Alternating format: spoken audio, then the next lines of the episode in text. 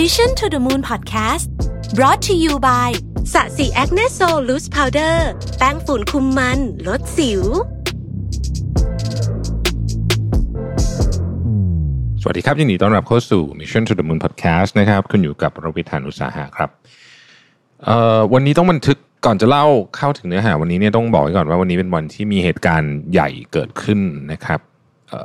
ที่สมุทรปราการนะครับ ก็คือเหตุการณ์ โรงโรงงานนะครับที่ทำเม็ดพลาสติกกับโฟมเนี่ยนะฮะเเรียกว่าเกิดเพลิงไหม้แล้วก็เกิดระเบิดขึ้นนะครับ เกิดเป็นความโอ้โหบอกว่าวุ่นวายมากๆนะฮะมีการอพยพอะไรต่างๆนานเนี่ยนะครับ โรงงานที่กิ่งแก้วเนี่ยนะฮะก็จนถึงที่ผมอัดเสียงอยู่นี้ยังคงโอลมานอยู่นะฮะเเดี๋ยวเราคงได้มีโอกาสคุยกันเรื่องนี้นะครับ แต่ว่าตอนนี้ก็เอาเอ่อเป็นกำลังใจให้กับเจ้าหน้าที่แล้วก็ พี่น้องประชาชนที่อยู่บริเวณนั้นที่จำเป็นจะต้องอพยพออกมานะฮะขณะที่ผมบันทึกเสียงเนี่ยวงของการอพยพนี่คือประมาณ 10 กิโลนะครับไม่รู้ว่าจะมีการเปลี่ยนแปลงออนอกเหนือไปจากนี้หรือเปล่านะฮะก็เรียกว่าวันนี้สับสนอลมานทั้งวันเลยนะฮะเรื่องนี้นะครับก็คือวุ่นวายมากๆนะฮะแล้วก็หลังจากนี้เราคงจะได้คุยกันยาวๆว่าพวกมาตรการต่างๆที่ที่ จะต้องออกมากำหนดเนี่ยนะฮะทางเรื่องของการบังคับใช้ผังผังเมืองอย่างเป็นเรื่องเป็นราว แม้ว่าโรงงานนี้จะมาอยู่ก่อนบ้านต่างๆ ก็ตามเนี่ยนะฮะแต่ว่าก็แน่นอนว่ามันก็ต้องมีมาตรการที่ต้องคุยกันนะฮะรวมถึงแผนที่เป็นเรียกว่าเป็น national disaster เนาะแผนแบบแผนบริหารจัดการวิกฤตการณ์ระดับชาตินะฮะขนาดใหญ่แบบนี้เนี่ยนะครับ ก็ขอแสดงความเสียใจกับผู้ที่เสียชีวิตด้วยนะครับ ก็ หวังว่าจะได้บทเรียนจากเรื่องนี้แล้วกันแต่ว่าวันนี้เราเราจะคุยกันเรื่องอื่นนะจะคุยเรื่องวัคซีน tracker นะครับ เรื่องเรื่องคือว่าเมื่อเอ่อไม่กี่วันมาเนี้ยนะฮะ ดรต้นสนนะฮะ ดรสันติธารเสถียรไทยเนี่ยนะฮะ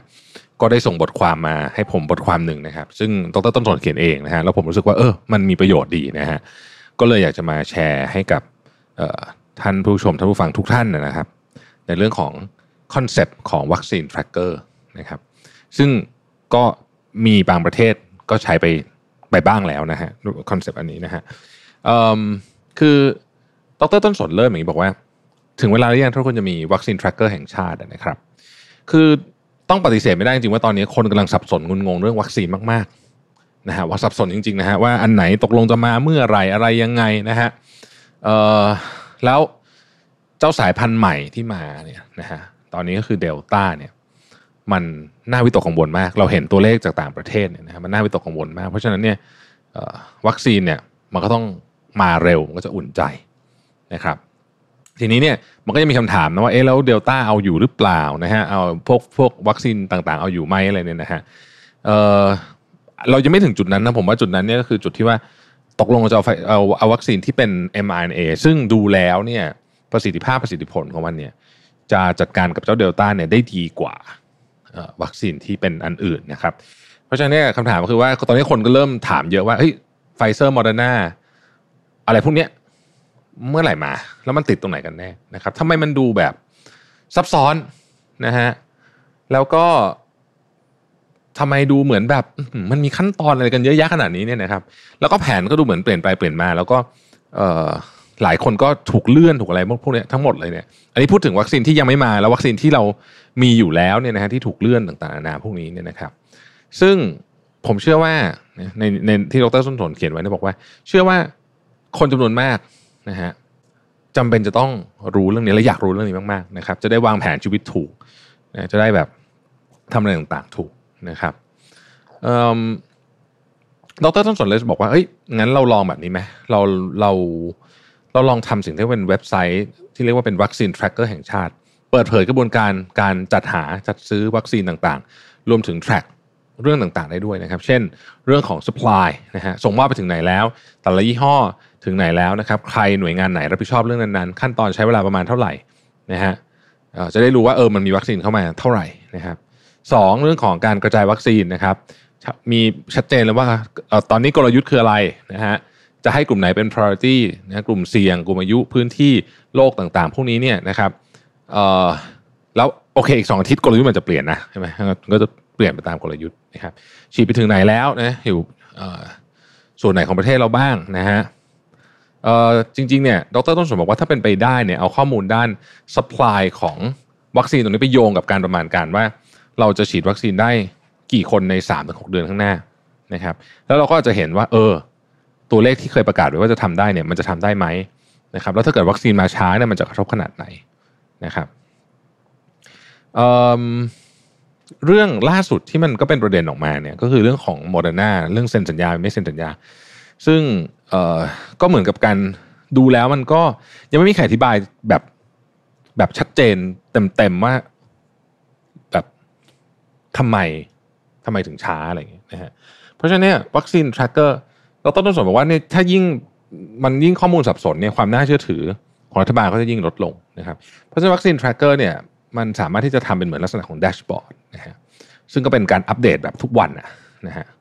แล้วก็มาทุกทุกสื่อก็ไล่ได้อันนี้มาจากแหล่งข้อมูลเดียวกันนะครับเพราะฉะนั้นถ้าเกิดใช้ concept ของ dashboard เนี่ยซึ่งมันก็เป็นการทำ data visualization อย่างหนึ่งเนี่ยผมว่าก็ดีมากนะฮะดีมากแล้วก็ทุกคนก็จะได้เห็นว่าเออมันถูกบริหารจัดการอย่างไรนะครับเพราะว่าตอนนี้ วัคซีนมันเป็นตัวที่จะทำให้เดินหน้าการเดินหน้าของประเทศไปได้นะฮะแล้วก็แต่ละคนก็จะได้รู้ว่าโอเคเขาจะเขาจะต้องเตรียมแผนการยังไงบ้าง แต่ละธุรกิจก็ได้รู้ว่าจะเปิดจะปิดยังไงอะไรต่างๆนาเหล่านี้นะครับดรสนบอกว่าถ้ารัฐบาลไม่ทำเนี่ยนะ อีกไม่นานประชาชนจะทำขึ้นมาเองนะภาคประชาชนจะทำขึ้นมาเองนะครับแล้วก็บอกว่าไอ้ตัวความน่าเชื่อถือหรือว่า trust ของรัฐบาลเนี่ย คือมันต้องมีอะไรแบบเนี้ยนะฮะมันต้องมีอะไรแบบเนี้ยทำให้คนรู้สึกว่าเออมันมีข้อมูลที่โปร่งใสติดตามได้นะครับจริงๆมีดีเทลเยอะนะฮะเข้าไปอ่านใน Facebook ของดรต้นสนได้นะครับเอ่อก็ขอบคุณดรต้นสนสำหรับข้อมูล อันนี้ผมชอบนะฮะรู้สึกว่าเออน่ามีเว็บไซต์ในการ track แบบละเอียดเลยนะ แบบ daily เลยว่า กลยุทธ์เป็นยังไงฉีดที่ไหนเมื่อไหร่ของใหม่จะมาเมื่อไหร่ มาเท่าไหร่อะไรยังไงต่างๆนานาเหล่านี้การเจรจาขั้นตอนไปถึงไหนแล้วนะฮะการเซ็นสัญญาขั้นตอนไปถึงไหนแล้ว นะฮะซึ่งมันมันจะช่วยให้คนเห็นภาพใหญ่มากขึ้นนะครับ แล้วก็ผมเชื่อว่าเป็นข้อมูลที่คนจำนวนมากอยากรู้นะเพราะว่าตอนนี้วิกฤตนี้มันก็คือต้องวัคซีนอะนะมันมันมันยังเห็นไม่ไม่เห็นทางออกอื่นนะฮะผมให้ข้อมูลนิดนึงแล้วกันนะครับ เกี่ยวกับเรื่องของอวัคซีนที่ผมคิดว่าน่าสนใจนะครับ ตอนนี้ถ้าใครติดตามข่าวนะฮะก็พอจะทราบว่าประเทศที่ฉีดวัคซีนที่ ที่เป็นวัคซีนที่เรียกว่าเป็นวัคซีนที่คนรู้สึกว่ามีประสิทธิภาพสูงนะฮะก็คือพวกไฟเซอร์หรือว่าแอสตราเซเนกาเนี่ยยังอังกฤษกับกับอิสราเอลนะฮะขณะนี้ตัวเลขผู้ติดเชื้อกลับมาสูงอีกครั้งหนึ่งนะครับ แต่เขาไม่กังวล เหตุผลที่เขาไม่กังวล เพราะว่า อย่างอังกฤษนี่เป็นหลักหมื่นเลยนะอิสราเอลก็เป็นหลักร้อยนะฮะก็ถือว่าสูงนะฮะสำหรับก่อนหน้านี้ที่เขากดลงไปเหลือแบบแทบจะเรียกอิสราเอลนี้แทบจะไม่มีหรือว่าเป็นเลขเลขหลักหน่วย อังกฤษก็คือน้อยกว่านี้เยอะแต่มันก็ขึ้นมาอีก แต่เขาไม่กังวลเพราะว่าอัตราการเข้าโรงพยาบาลแล้วก็ที่สำคัญที่สุดคืออัตราการเสียชีวิตเนี่ย มันไม่ขึ้นตามฮะดังนั้นเนี่ยมันก็พอจะอนุมานได้ว่าโอเคไอ้วัคซีนไฟเซอร์หรือแอสตราเซเนกาหรืออะไรก็แล้วแต่เนี่ยมันก็ยังทำให้คนติดอยู่ดีแหละ แต่ว่าความรุนแรงของโรคเนี่ยมันลดลงจริงนะครับ ในขณะที่อีกฝากหนึ่งนะครับ ซึ่งขออนุญาตเลยนะคือ ผมยกมาเปรียบเทียบเนี่ยมันไม่ใช่การเปรียบเทียบแบบร้อยเปอร์เซ็นต์เป๊ะแต่ว่าเราพยายามจะทำภาพให้เห็นว่าอย่างชิลีอุรุกวัยนะครับชิลีอุรุกวัยเนี่ยก็ตัวเลขขึ้นเหมือนกันนะครับชิลีอุรุกวัยเนี่ยฉีดเอ่อเซโนแวคเป็นหลักนะฮะตัวเลขขึ้นเหมือนกันแต่ว่าที่มันน่าสนใจก็คือว่าตัวเลขผู้เสียชีวิตเนี่ยมันไต่ตามขึ้นไปด้วยนะฮะนั่นหมายความว่าตัวเลขที่เป็นอาการหนักอะมันค่อนข้างเยอะ อาจจะพอเอ่อผมใช้คำว่าตั้งข้อสังเกตได้ แล้วกันนะตั้งข้อสังเกตเฉยเพราะมันยังสรุปอะไรไม่ได้มันมันยังต้องการข้อมูลอีกเยอะตั้งข้อสังเกตว่าเอวัคซีนซิโนแวคเนี่ยมันอาจจะสู้กับเดลต้าไม่ไหวหรือเปล่าเพราะตอนนี้สายพันธุ์เดลต้าเนี่ยมันลามไปทั่วโลกนะฮะตั้งแต่ยุโรปจนถึงเอเชียนะครับจริง ๆ เมืองไทยเองเนี่ยก็เจอสายพันธุ์เดลต้าแล้วนะล่าสุดที่เราได้รับข้อมูลจากคุณหมอหลายๆ ท่านโดยเฉพาะคุณหมอที่อยู่หน้างานนะครับ ก็บอกว่าเออเนี่ยตรวจไปสุ่มตรวจถ้าผมจะไม่ผิดจำโรงพยาบาลไม่ได้ไม่เป็นไรขออภัยนะแต่ว่าไปสุ่มตรวจเนี่ยก็เจอเดลต้าเนี่ย ประมาณครึ่งหนึ่งนะฮะวันนั้นก็แปลว่ามาแล้วนะครับอินโดนีเซียเองก็เดลต้ามาเลเซียเองก็เดลต้าเหมือนกันนะครับดังนั้นเนี่ยเราจะเห็นว่าวัคซีน m อ a คงจะเป็นจะต้องใช้ตอนนี้นะครับ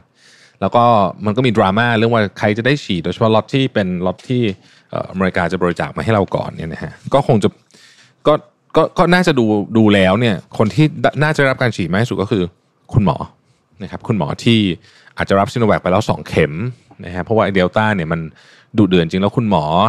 บุคลากรทางการแพทย์ทั้งหมดไม่ใช่เฉพาะคุณหมอคุณหมอพยาบาลคนที่ทำงานในโรงพยาบาลทั้งหมดเนี่ยนะฮะรวมถึงโรงพยาบาลสนามด้วยเนี่ยนะควรจะได้รับ mRNA เพราะว่าเขาเนี่ยด่านหน้าจริงเนาะเจอเชื้อแบบคือมันโอกาสสูงมากนะฮะโอกาสเทียบกับประชาชนคนทั่วไปเนี่ยสูงกว่าเยอะมาก เพราะฉะนั้นเขาต้องการเกราะป้องกันตัวที่ดีที่สุดเท่าที่จะดีได้นะครับ ตอนนี้เราก็มี mRNA วัคซีนนะฮะ แล้วจริงๆเนี่ยเรื่องนี้มันอาจจะช่วยไป track ถึงเรื่องว่าเออแล้ววัคซีนตัวใหม่ๆ เช่น Novavax ที่ที่ใกล้ๆ จะได้รับ approve จาก US FDA แล้วเนี่ยเราติดต่อไปถึงไหนแล้วนะครับเราเองควรจะรีบเอามา approve ที่เมืองไทยหรือเปล่านะฮะรวมถึงพวกตระกูลยารักษาต่างๆนะครับที่ตอนนี้ก็มีอยู่ 3 บริษัทใหญ่นะฮะที่ทำยารักษาอยู่เนี่ยติดต่อขอจองเลยได้ไหมฮะเพราะว่าเชื่อว่าเดี๋ยวตอนคืออยารักษามันก็จะมาฟอร์มเดียวกับวัคซีนนี่ก็คือ คนก็อยากได้ทั่วโลกนะครับเราจ่ายเงินก่อน ก็มีสิทธิ์ได้ก่อนนะฮะอันนี้ก็ลองพิจารณาดูก็ได้นะครับว่าเป็นยังไงแต่ผมคิดว่า เรื่องนี้มันซีเรียสอะคือมันมันทุกวันมีคนเสียชีวิตหลายสิบคนนะฮะถ้าเรารวมการเสียชีวิตทางอ้อมด้วยนะครับ ก็คือทางอ้อมก็คือว่าคนที่เราอาจจะไม่ได้เก็บสถิติเสียชีวิตอยู่ที่บ้าน เพราะว่าไม่ได้เตียงหรือเสียชีวิตเพราะ โรงพยาบาลเต็มเป็นโรคอื่นนะฮะโรงพยาบาลเต็มเป็นโรคอื่น ก็เข้าโรงพยาบาลไม่ได้นะอะไรพวกนี้นะฮะตัวเลขก็จะสูงกว่านี้นะครับเเพราะฉะนั้นผมคิดว่าเวลามันมันรอไม่ได้ มันมันวิกฤตทุกวัน คือเอเรื่องวัคซีนจึงจะเป็นจะต้องโปร่งใสโปร่งใสเพื่อที่จะทำให้คนเนี่ยรู้สึกกลับมาเหมือนกับมีความมั่นใจในการใช้ชีวิตอีกครั้งหนึ่งอะนะฮะ คือยังไม่ต้องวัคซีนจะยังไม่ปักแขนเราก็ได้นะ แต่เรารู้สึกว่าเอ้ยมันมีการบริหารจัดการมีรู้ว่ามันจะเกิดอะไรขึ้นเนี่ยผมว่านี้เป็นเรื่องที่สำคัญมากเห็นด้วยดรต้นสนว่าไอการ track วัคซีนแห่งชาติเนี่ยคงจะต้องรีบมีโดยเร็วนะครับขอบคุณที่ติดตาม Mission to the Moon นะครับแล้วพบกันใหม่พรุ่งนี้ สวัสดีครับ Mission to the Moon Podcast Presented by สะสีแอคเนโซลแป้งฝุ่นคุมมันลดสิว